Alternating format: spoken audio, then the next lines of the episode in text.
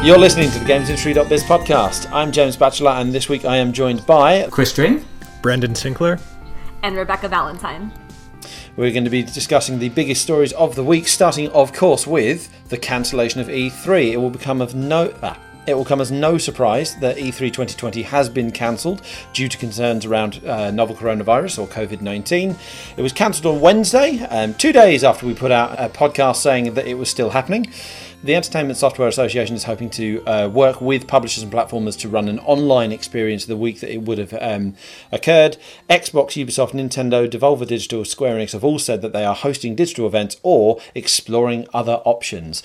I mean, we'll dispense with whether or not this came as a surprise because, as I say, it didn't. I think, um, as, as Rob Fahey pointed out in his column this week, even before when the first mutterings of GDC might be cancelled, uh, people were like, "What does this mean for E3?" I think we can all agree it's the right decision. The question is, will it make a difference or as big a difference as people think? This is a weird year. It's so weird.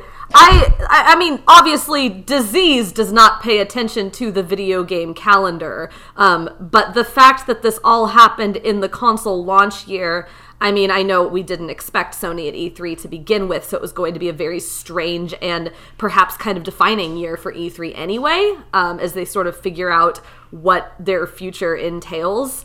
Um, so, so I, I, know it was, was going to be weird anyway, but like with between E3 being canceled and GDC being canceled and presumably any other small gatherings and events like surrounding that where they would have potentially shown off hardware or shown off, you know, whatever else, we are going to go through a very interesting experiment, right, this year as to whether we need these large gatherings, what we lose by not having them, and whether digital can fully or at least mostly pick up the slack.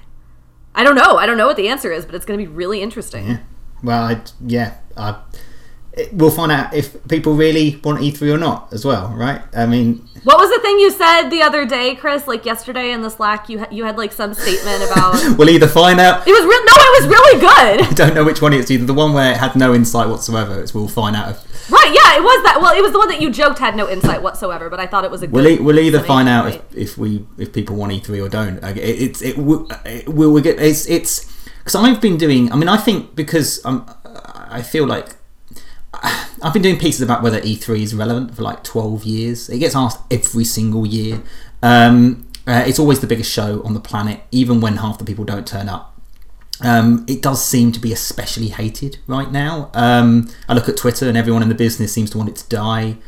Uh, but Twitter isn't the games industry. Like it's mostly journalists and indie devs, and journalists hate E3 for obvious reasons because of what happened last year. Um, and indie devs, well, E3's never really been for them anyway. So it's a little bit like so we know they don't really care, um, and I can understand why. But what about the wider community? Um, uh, I mean, as you suggested, Rebekah, it, I mean, it, people will discover that they might not need E3. Um, it can all be done digitally, um, and if that's the case, I worry about what that means for the games media because that's what sort of that's the thing that physical E3 does that a digital one can't do. Is that you know we journalists come along, they talk to people, they get hands on. There's wide access to everybody. Um, if publishers and platform holders find they can get the same reach or nearly the same reach by doing loads of Nintendo Directs and a few select media interviews, that's that, that, that's not good news to certain outlets. But I actually don't think that I don't think that is going to happen. I think the wider business. Um, I think will miss E3. Um, it's not as if anyone has created an E3 to replace them. I find in the games industry when things like get under, get in trouble, it's something good comes along to replace it, and there's nothing actually that's threatening it at the moment. And I think was it 2007? Brendan, remember was it 2007, 2008 when E3 got really boring? Um, uh, yeah, in in 2007 they decided like, well, the show's gotten too big. There's too many people. We're going to move it to Santa Monica, and they had a, a tiny show. It was but basically just a strip of hotels um, in Santa Monica where you would just go do all your personal meetings in someone's hotel room, basically. And then there was a conference room where like every publisher had a uh, a press conference, including Activision's, hosted by Jamie Kennedy, which is like one of my all time top surreal car crashes that I've witnessed in this job. the show floor was in an airplane hangar, like 10, 15 minutes away. It was it was weird. Um, it was really effective, I think, for for the media's purposes. Uh, we were we were able to do all the meetings and cover everything pretty pretty easily, but everyone just kind of hated it because it wasn't exciting and big and loud like the E3 that they had gotten used to and grown to hate. Yeah. So I have to. I have they they scrapped the idea after a year. 2008 they go back to the LACC, but they keep it this small 5,000 people event. Everyone hated that, just straight up. And then they were like, okay, that's fine. Let's go back to the old way. I would suggest though. So here, my experience with E3. You you all have been doing this for longer than me. Um, I have only been to two E3s. I have been to E3 2017 and 2018, and 2017 was the year they opened it up to the public. So I have I have no experience with E3 before that. But my impression of E3 um, has very much been this E3 in transition, right? And I think you're, I mean, you're right, Chris. Yeah, the journalists, we we all hate E3 right now because of what happened uh, last year with um, dumping all that private information. But I would I would suggest um, that it's kind of not been great for media for the last several years, like even before that, right? Um, because when they opened it up to the public, um, I, the first year, I so, so, like personally, I want to be clear, like if that if that's the decision they want to make, if they want to make a consumer show, like I'm not I'm not anti that specifically, but I do think that the very first year, some people, the people in charge, just like didn't were not aware somehow of what opening it up to the public was going to mean, and it was incredibly hard to get work done at that show. It was it was just absolutely impossible. The lines were so long. It was it was difficult to even get into the building. Security was lax. It was it was so hard to get to meetings. There were all these other things, and they have improved. They improved on it somewhat the next year, and I assume they improved on it in 2019. But it it's really become it's very difficult to get work done at that show and to and to get to these meetings and if you can't get meetings like before my understanding was if you could get into e3 um, you know it was still kind of a tighter event and so even if you didn't have appointments necessarily you still had at least a little bit of freedom to sort of walk around and explore and meet people and talk to people but now it's so like I can get more out of E3 just writing news with it as a digital event, right? Because I can sit in my apartment and watch the conferences and just report on them.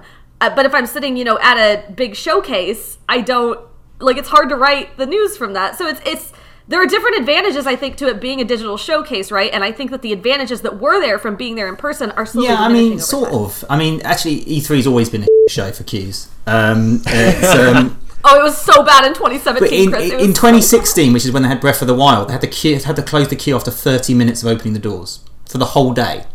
So it, it, it's always been like I'm, I don't know who these people are. I don't know who doesn't. I mean, I, I, I was I worked for a UK retail magazine at the time, and I got behind closed doors appointments. So I don't know who these people were that weren't getting them. But, but um, but yeah, no, it's, it's sort of true. It's, it's never the easiest job place to do, and I think more deals get done at GDC than E3. Although I know deals do get done at E3, particularly amongst bigger companies. You all describe Gamescom as an incredible place to get work done. It is well, it, it's really because Gamescom. Gamescom is good. It's Gamescom has like it's like two shows. It has this wonderful trade area where Nintendo have a booth, but it's just an empty booth. It's just a it's just a big beige booth with a Nintendo logo on it, and you go there and it's quiet and there's and there's little cups of tea and you play the games and you have a little quiet chat and that kind of stuff. And then down the hall is where down the hall. Well, it's actually Germany. yeah, you don't want it. Um, and then down the hall, it's um, down the hall. It's like just this shoe. You don't you don't go there, right? It's you just don't go. Three hundred thousand Germans. You don't go there. Um, and um, but it is it's amazing to watch from up high.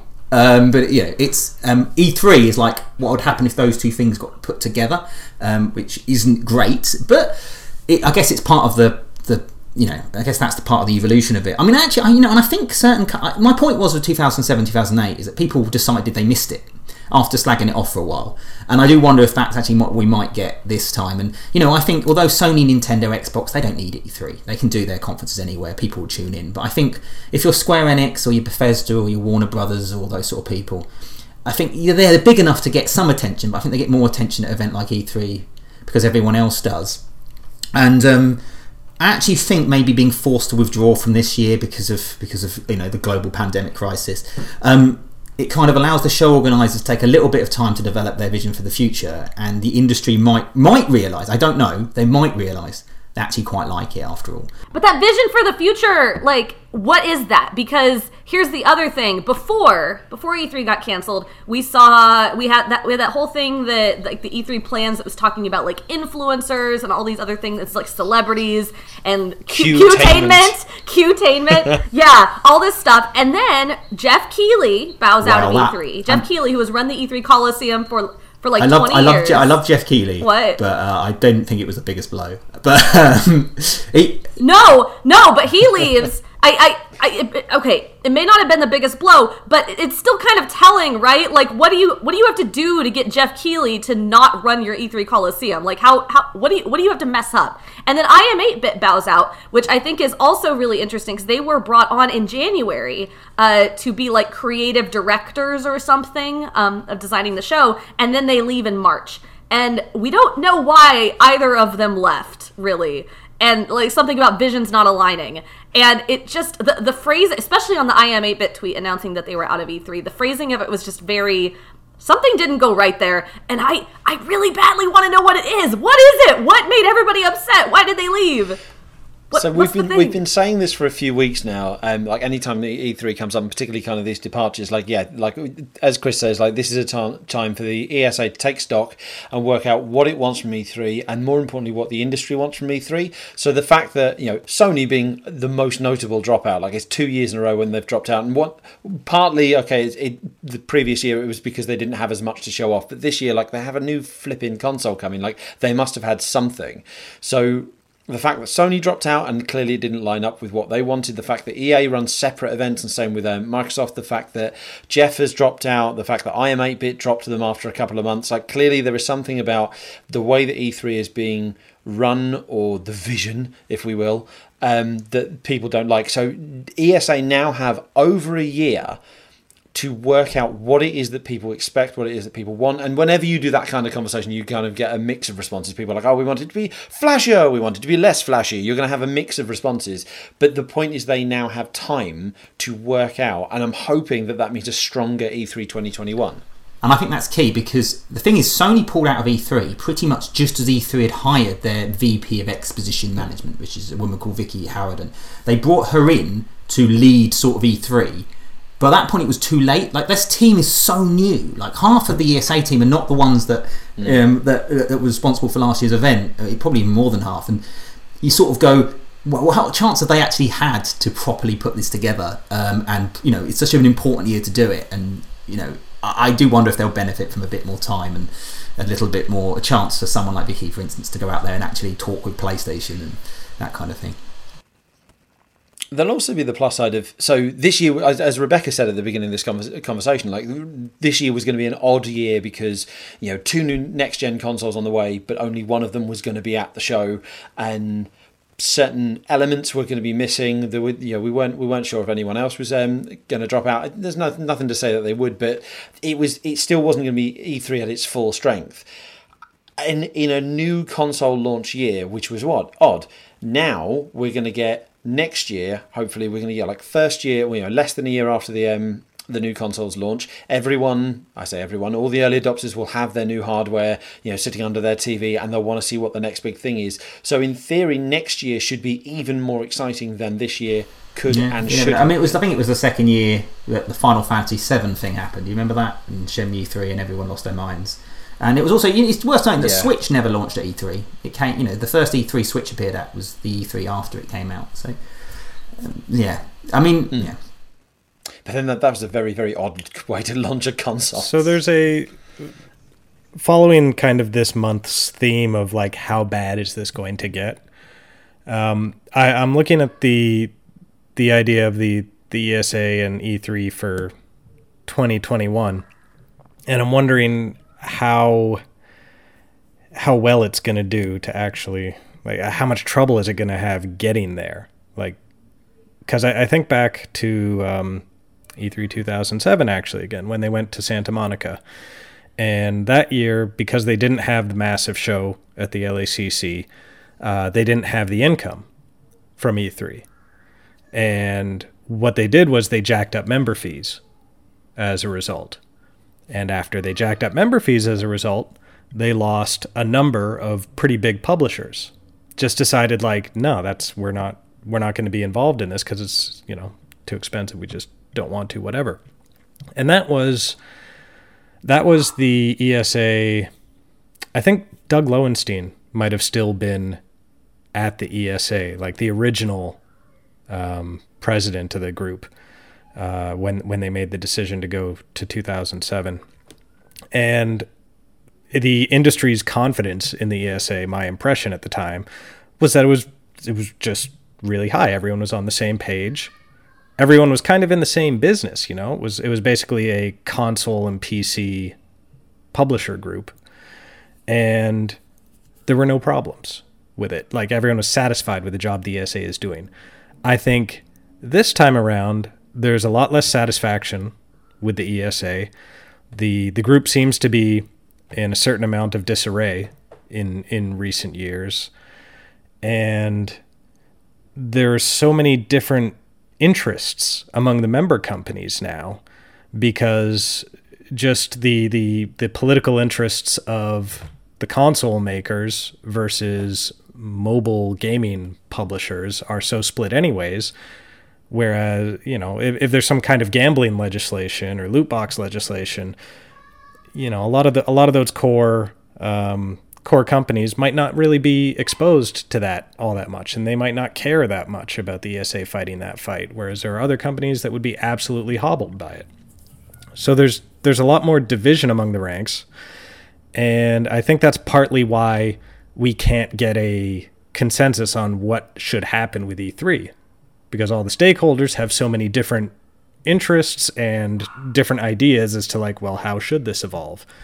And i think that's that's led to sony dropping out. That's i think that's that's probably played a part in like ea um, and so now we're going back to like that 2007 situation where we're not going to have the income from from E3 this year, and they want to make that up somehow if they want to keep doing the basic work that they need to, you know, that they have been doing in lobbying for the industry. Do they do they raise membership dues again? Can they raise membership dues when there's this many publishers that probably aren't that thrilled? Do they, do they have any cash? I mean, because this is the thing. I mean, Ukie, Ukie, for example, in the UK, well, I'm more familiar with the UK trade body. They've got a load of money in the bank. For, they call it their rainy day fund. I don't know. At the moment, it seems quite wet outside. I don't know when they're planning on spending it. But the um, but the uh, the uh, you know because I think the ESA raising their member fees was in reaction to the fact that they were planning on E3 being a smaller smaller show going forward, right? And then they changed their minds. Well, I Yeah. have to wonder because they obviously Well- they do plan on bringing E3 back next year.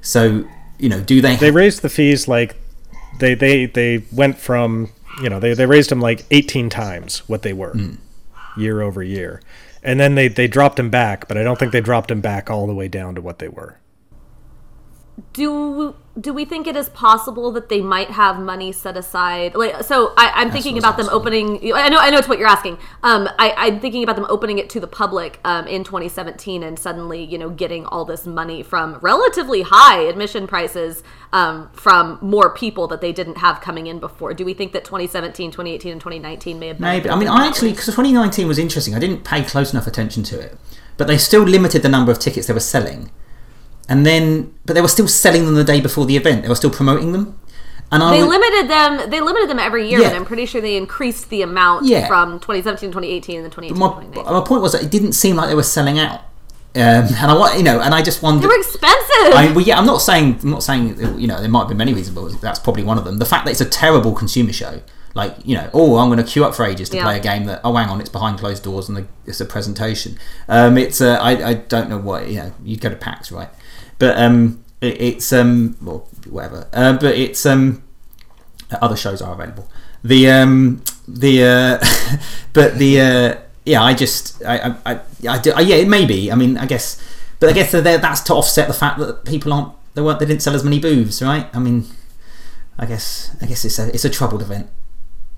And as Brendan says, like if they, they, they do need to kind of step up that income and, and make up for the lost income this year, if that does come from I know, increased members fees, more expensive booze, more expensive consumer tickets, whatever, like um again this year is going to be quite telling in as we kind of said like at the beginning and as, as Rob said in his column, if all these digital events get just as much attention, just as much interest, and ultimately lead to just as many, because E3 has always been about selling the big Christmas games. If everything sells this Christmas as well as expected, and the impact of E3 isn't as noticeable given that the show element wasn't there, then yeah, come next year, higher price tag, people are actually no, we'll just stick our announcers on, on, on Twitch and we're done. There is an emotional element though. Like I, I, I know it sounds quite crass, but I think the games industry likes going off to LA. Mm. I think they like going off and they're having a nice time. I think they like um, chatting to each other and doing business deals over a, over a expensive glass of rum and coke in the in the in the Marriott or whatever the name of that hotel is. I, I, I think I think it likes doing that, and uh, if they can find a reason to justify it, I think they probably will. But um, but I mean, we'll find out, won't we? There's been kind of a conversation that I, and I know I know again Twitter is not the games industry but there has been a conversation I've seen kind of going around on Twitter that where it's it's gone from do we need E3 to do we even need one major or one or two like major shows every year? Because they're, they're talking about GDC as well right? Because GDC got canceled and that was that, that I think the short notice on that was hurtful to a lot of people. Um, and so now we don't really have I mean we might have Gamescom I don't know what the situation is there but we don't really have one big show this year that just everybody's at. And I I would hesitate to say that we don't need anything. I think that that's not true. I think that we, I think that small, I mean, I guess PAX, like by comparison, is, is a different kind of show.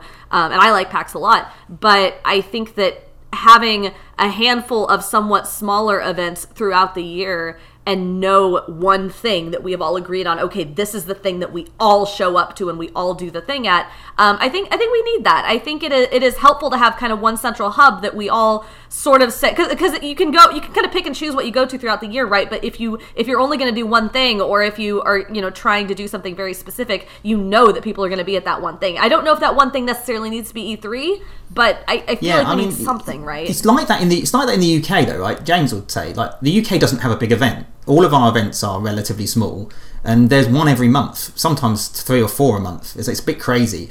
Um, and we don't have a major event at all. And then we still go to GDC and we go to the E3 and then we go to. But you're also smaller, right? Like I mean, then like the U.S. Is just this massive yeah. landmass, and we're all scattered across it. And then the international. But I'm, like, but I'm, I'm, well. my, my point was that um, we, I actually do see the benefit of having these little events, of having all these little little little specialized yeah. events. Some of them are similar to the other ones. It's quite nice. Um, and then going yeah, to these yeah. big ones. I actually do think the US misses out on it, but the US is so big. Like it's just I don't know it's how you big. do it. I mean, it's still it was a problem when we used to run James and I when we used to run MCV. I want to talk about using like doing MCV in America. We'd love something like that. But MCV was a community magazine and it was like we could all um, and you know putting pictures of each other having a nice time at events there's always say there was an event every week most of the same people went to it it was a bit like a family that kind of the industry was in that in, in those days anyway and i thought that sort of doesn't really exist in the us because everyone's spread about such a vast yeah yeah, if I was in the center of the UK, I could theoretically get to many, many events in different parts of the country at all times. I'm in the yeah. center of the United States. I can't get to anything. it's like a four hour flight in any direction. It's a lot easier to wrangle a community like that when you're all in the same time zone, not split across however many the US is. Um, going back to your point, kind of the, the conversations as to whether or not we need these big shows like GDC E3, I think it depends on what need you're talking about. Do we need, if I'm over, dramatically oversimplifying things, do we need E3 as the showcase to announce and sell and promote all the games that are coming? No, because we have digital means for that and there are so many other events. GDC, do we need that for one place where people meet, do deals, share knowledge, etc.? I would argue yes, slightly more so than we need E3. There are smaller conferences, but GDC is the the more impactful event on the development side of the industry in terms of when GDC got cancelled, the amount of people that, that were lamenting like the deals that won't get done, the jobs that won't get filled, the the connections that won't get made, like that has a knock on effect from the very start of a games development or a, a consoles development or a services development or a company's development. That's a kind of a very foundational event, and that's why it has such a, so much of an impact. E3 is very much the we're nearly at the end, we're nearly out of the pipeline. This is the the, big hurrah to show what we've been working on. And that is less dependent on a single centralized event, I'd argue.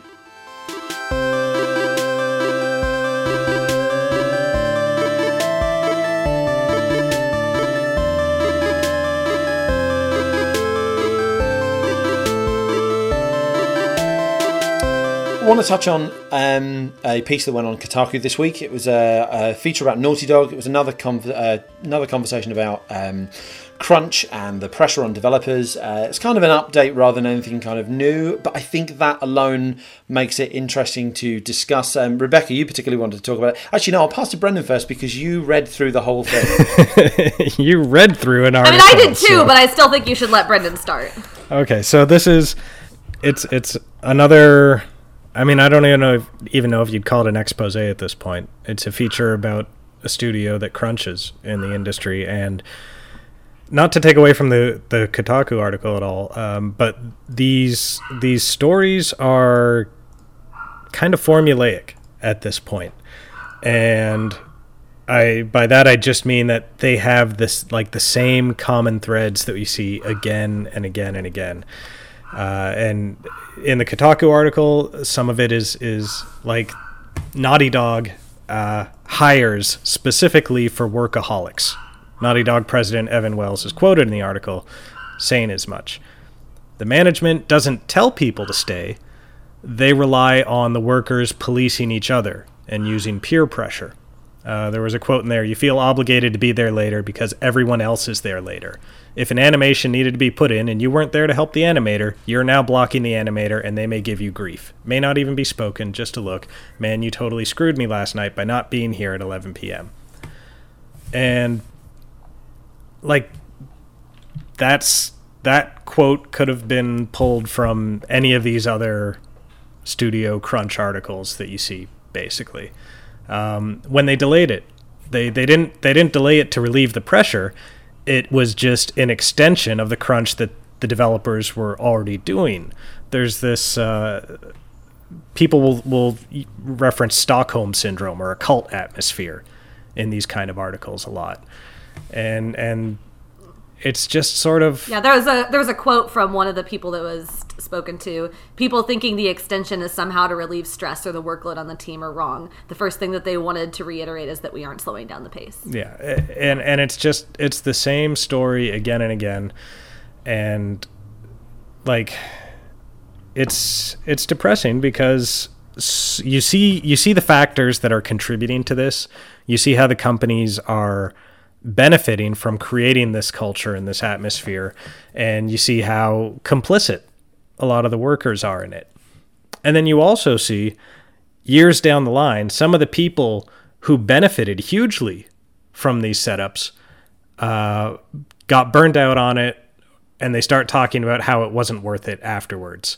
Um, Amy Hennig talked about it uh, a couple of years ago, where she said that she worked like eight years or something without anything less than 60 hours a week, just for the entire time we've had a couple pieces from uh, the the old studio director of uh, Rockstar Lincoln, the the QA studio, Mark Lloyd, who's who's talked about how he oversaw that studio during like when it got its notorious reputation for crunch, and he regrets that now. He's seen you know the the damage that it's done.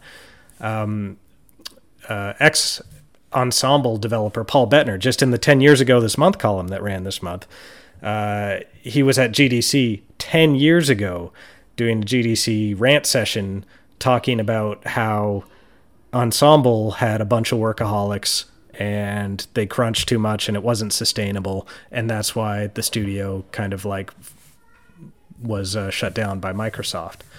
And then after this came out, uh, the former Naughty Dog animator Jonathan Cooper went on Twitter and had this this really blunt thread about how like just you know the sort of ridiculous crunch stories that you hear in in a lot of these stories. Uh, he said. Uh, for the demo shown last September, the gameplay animators crunched more than I've ever seen and required weeks of recovery afterwards. One good friend of mine was hospitalized at the time due to overwork. He still had over half a year to go. And and it's it kills me because this is these stories are so common and everyone at these studios is so genuinely invested in making the greatest game they can and, and coming together as a team to really accomplish something special. And when I look at the games that come out of AAA, the eh, at these massive studios that that institute this kind of crunch, like each individual has so little ownership over the final game, and then the final game so often is disposable because AAA studios some of these games are lots of fun, but they're not like seminal touchstone works because those only come around every once in a while, you know?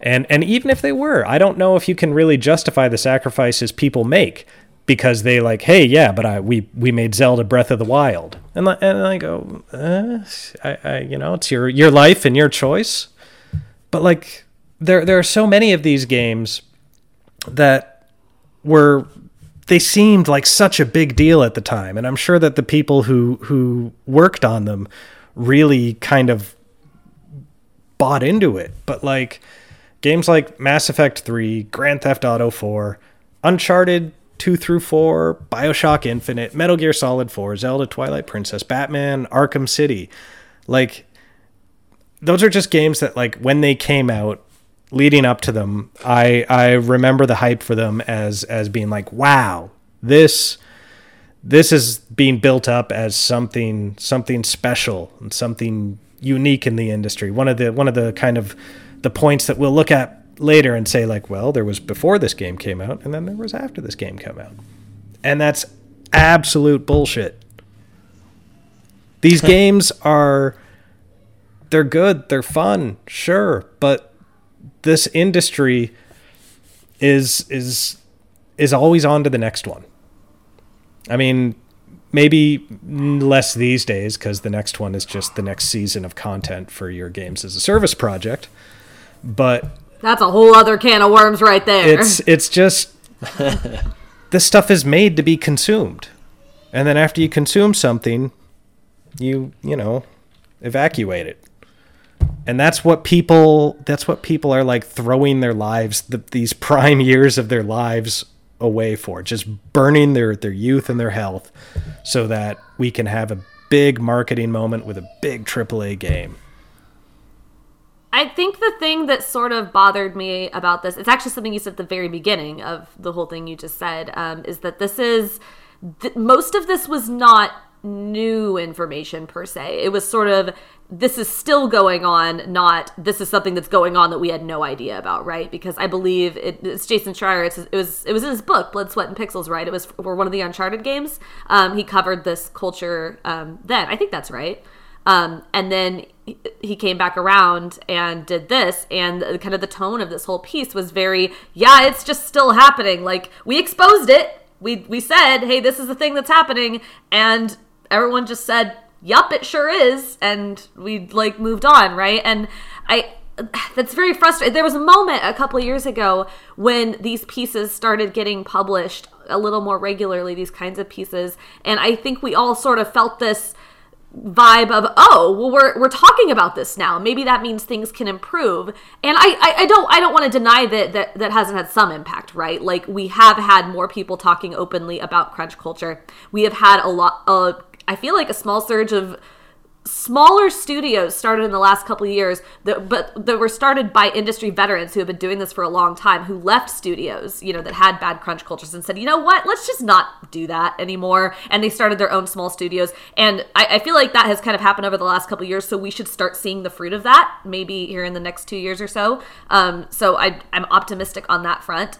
Um, but i think like at the large at the aaa level I don't know that a lot has changed, or if it has, it's been very, very incremental and very, very showy, right? Like, oh, look, we solved crunch, everybody, by making sure that we're only crunching a little bit or it's non-mandatory crunch or you know like like little things like that right? That aren't actually anything.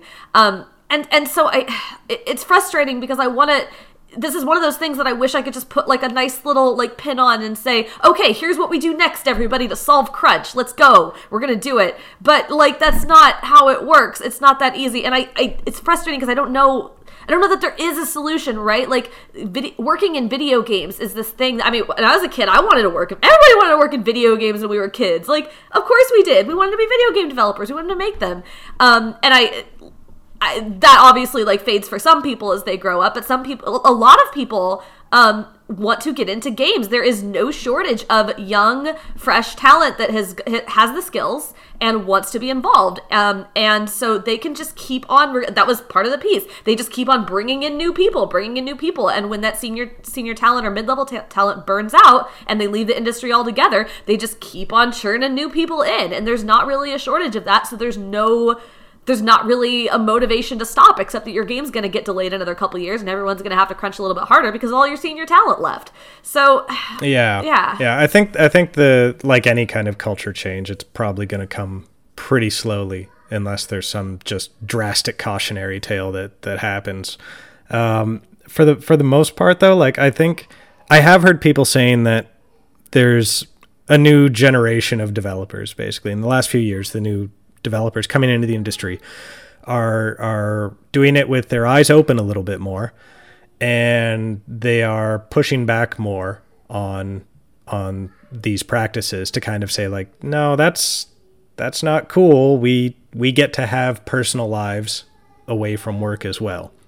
And that might be the best outcome of all these exposés and stories that you see just is that they it's it's one thing to to just have this stuff out there because everyone's known about crunch for you know forever in the games industry. But to to put it out there in such a way that you're unequivocally unequivocally saying to put it out there in such a way that you are clearly saying this is wrong and that you are condemning it and and that it's not acceptable. Like i think that that's the shift that that kind of has happened and will produce uh, progress down the line. Because before it was valorized, it was celebrated. You know, it was these these developers just they went to the wall for you for the gamer, for the love of the game. For the gamers. Yeah, and it's just and that's that's just a completely unnecessary we're not even past that. Like, I, I, it was only a few weeks ago we were talking about Doom Eternal, where you know they delayed it by a full six months, and they were saying, yeah, but you know, and you'd think that you know the crunch would lift, but no, we were really passionate. We wanted to make this the best game we possibly could, and this is our best game ever, and we're still getting that now. Like, even after all those cautionary tales that happened within the space of what I think it was six months, within the six months of um, the Rockstar stuff around Red Dead Redemption Two, the number of major big studios that were exposed to like you know the crunch culture there was awful and the self-sustaining nature of it like and here we are a year and a half on and like you said these take longer to to these are systemic issues that take longer to fix but here we are a year and a half on and we're still kind of bragging about it not thinking that this is a, this is a bad thing. I hate the word passion. Um, it's just and the, I hate it with a burning intense feeling. I can't find the word, but I just really hate the word passion. Yeah, it, it's it's a red flag. It's something that, that people that people use to to mm. just kind of gloss over all of this. It's marketing speak unreasonable, marketing excessive behavior. Whether it's passionate fans hurling, you know, the harassment at developers, or or developers mm. just you know practically killing themselves to get a game out the door to, to prove that they they're passionate about this. They they care about it so much. And like that's I it's harmful. It's it's It's a video game. It's a video game. It's just a video game. Don't it's not ninja. worth it. It's not worth it. And the worst thing is, like, Last of Us Part Two is going to come out in a couple of months. It is going to it's going to be good. Light up and it's going to be great. It's going to it's going to sell. Mm-hmm. It's going to review really well, and that will encourage Last of Us Part Three yep. to engage much the same practices because it worked apparently.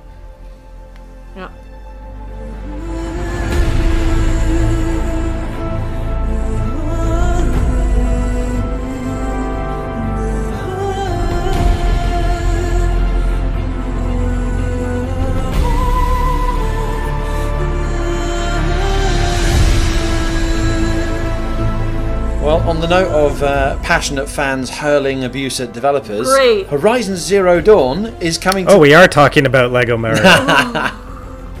Horizon Zero Dawn is coming to PC, and apparently that's a bad thing. I don't know why. Um, so this is quite anecdotal. I, I've seen a lot of tweets on um, on, on on Twitter and stuff, posts on social media about how the betrayal. That word betrayal has definitely been out there. Um, one thread I particularly uh, enjoyed, or rather, like wanted to kind of draw awareness to, was um, Sam Sharma, who was a games producer. He previously worked on Horizon Zero Dawn. Um, he shared a, a video of a smashed PC and the really angry tweet like, "Oh, what a great way to spend my birthday! You, um, you know, Sony and Yosp and Hel- uh, Herman Holston, all this." And he replied like, "What the hell? Is, the word for word, what the hell is wrong with you people? We made a game, you enjoyed it. Now somehow more, some more people get to enjoy it, and somehow that takes away from your enjoyment." Please be kind to yourselves. Your enjoyment of the game has not diminished because some more people get to play it. Now, it turned out afterwards that the, the video he had retweeted was actually from a parody account. The person changed it to a parody account, you know, changed the bio to say parody account. It was a hoax. But his reply, Sharma's reply, saying, Look, people, we made a game, more people get to enjoy it. What's wrong with that?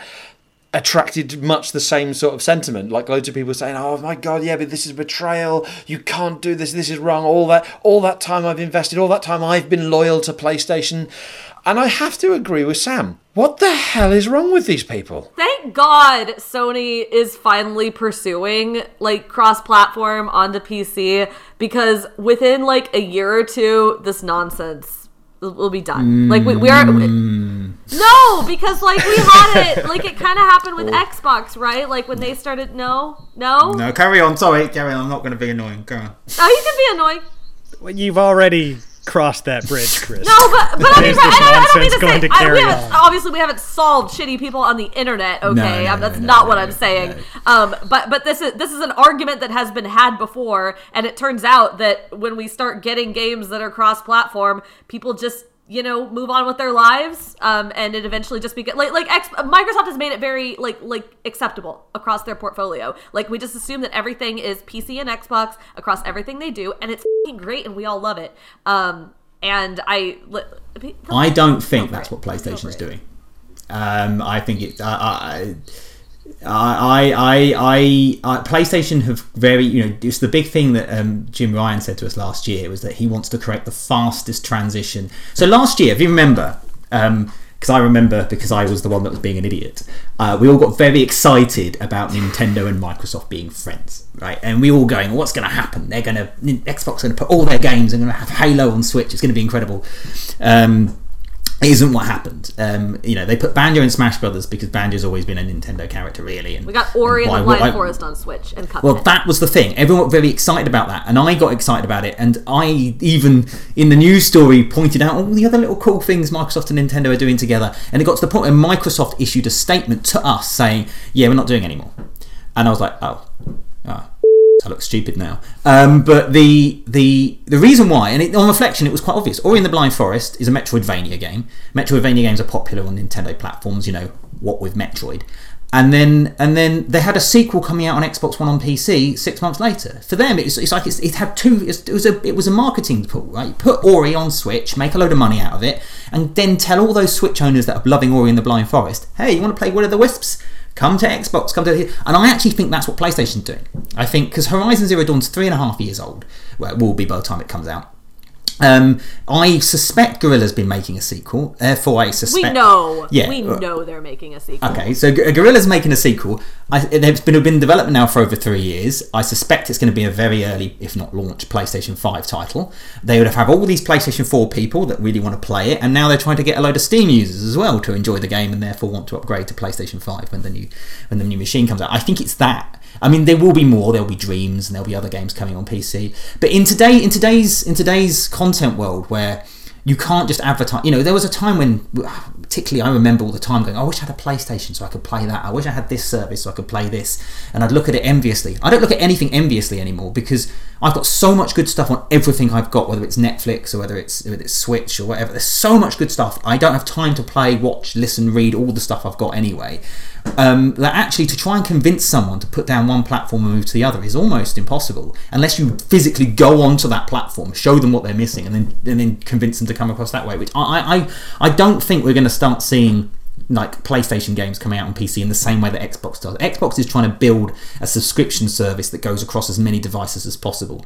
And I think PlayStation's business is still built on selling consoles, and therefore they they they'll still be exclusive. I think exclusivity is not going away. If anything, it's going to become locked behind subscription services. It's going to become worse uh, in a strange way. Um, I think, and I think that's why I think it's weird that PlayStation fans are getting so angry about it. Because I actually think it's about convincing PlayStation, uh, PC fans to become PlayStation owners. I think it's, I think it's that.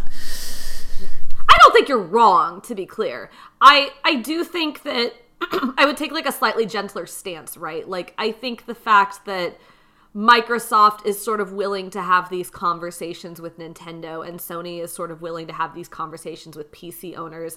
No, I don't think we're going to magically see like every game that would have been a PS5 exclusive also be on PC, right? But like Shawn Layden even said that um, they're going we're going to see some titles lean into a wider install base, right? And he was specifically talking about PC. I think I think these companies using reaching out to PC or Switch depending um, reaching out reaching out to those platforms as a strategy is something that we might see more of in the coming years, especially because with with cross platform play being such a big thing and with people, you know, talking more and more about, you know, having having more than one console and all these other things, I think it it makes a exclusivity makes less sense than it did in the past. It doesn't not make sense. It makes less it makes sense less to Xbox sense than it did. I think. I think PlayStation they don't want their hundred million customers playing on other devices. You know, they want them to play on their Xbox have forty million customers. They want they want they want they they they're happy to put their games wherever. You know, build that audience base up.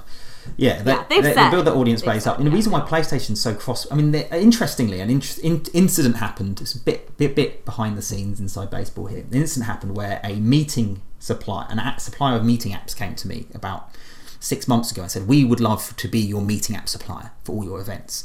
And we're like, oh, "Okay, interesting. Show us what you've got." And they said, "Yeah, what we want to do is we want all the people who sign up to your events to join our meeting app, and then with them, they're in our meeting app."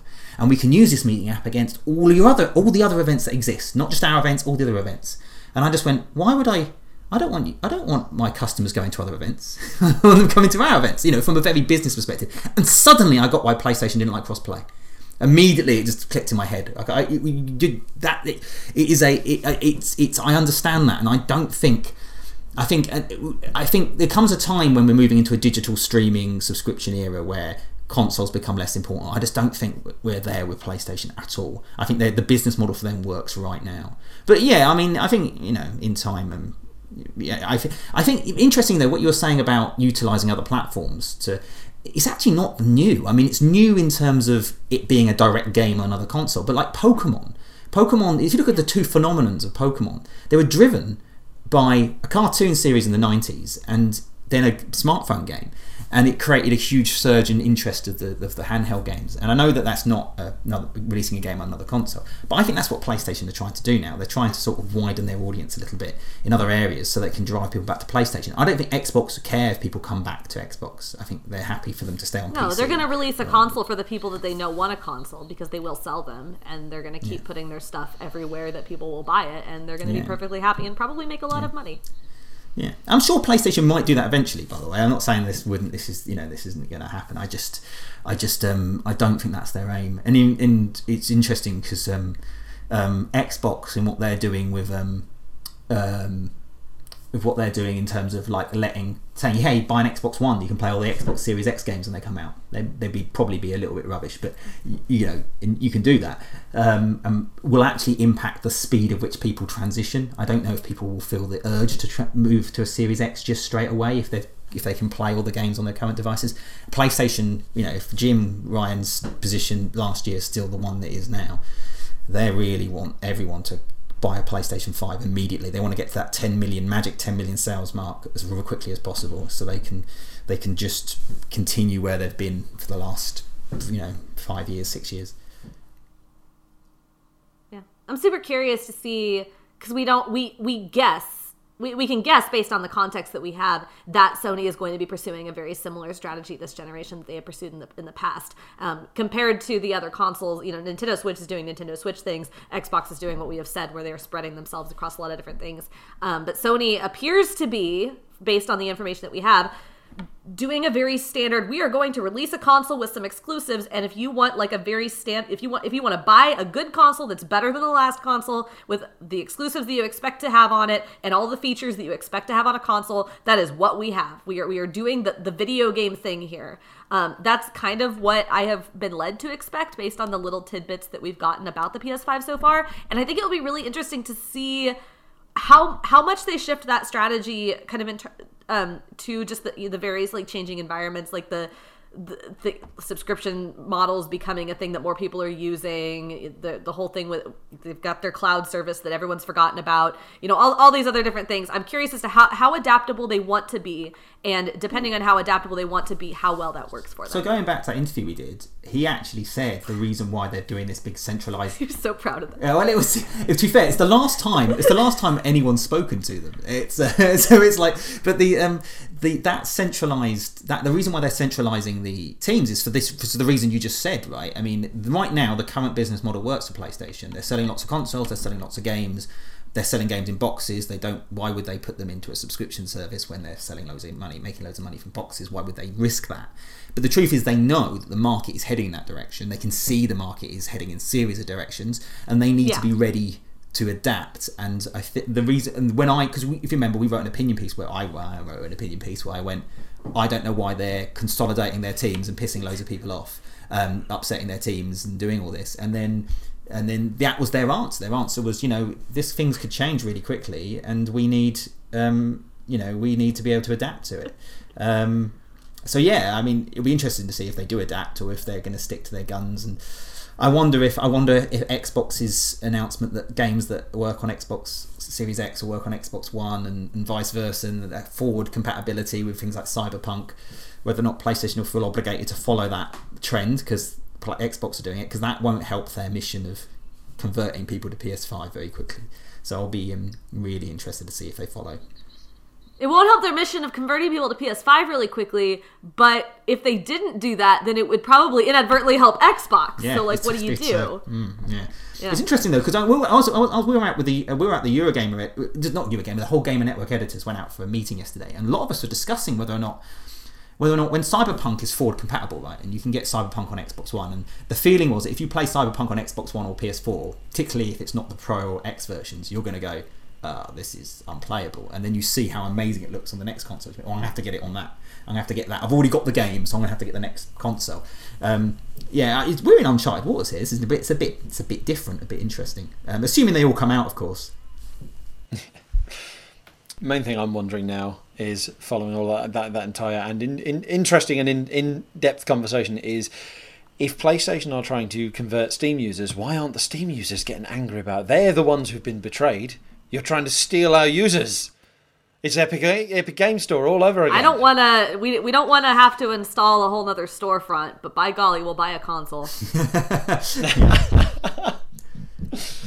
On that note, I think we have run out of time. We'll be back next Monday with um, all the biggest news stories. Uh, probably more cancellations. I'll be honest. I, I swear to God, like I, all I've written today is event cancellations and delays. I've been uh, yeah, I've been trying to the- find different ways to make that yeah. headline sound not just the same headline over and over. But it, I mean, it really is. everything. I've started. I've started We're just all- dropping coronavirus from the headline because we all know why things are being cancelled. Like this has been delayed. This has been postponed. There's no. There's no point telling you why because you already know. Can we just do Lego want- Mario? Just like I do a Lego Mario special. Do an entire forty-five minutes on. Do you know what? If next week is all coronavirus stories, then next week maybe we'll talk about Lego Mario instead. We'll do we'll do like a one minute opening where we just list everything that's been canceled, and then we talk about Lego Mario. That will basically be it. Yes. So to hear that, make sure you subscribed on all podcasting platforms of your choice, where you can also find all previous episodes, and you can get your daily dose of news, insight, and analysis at gamesindustry.biz.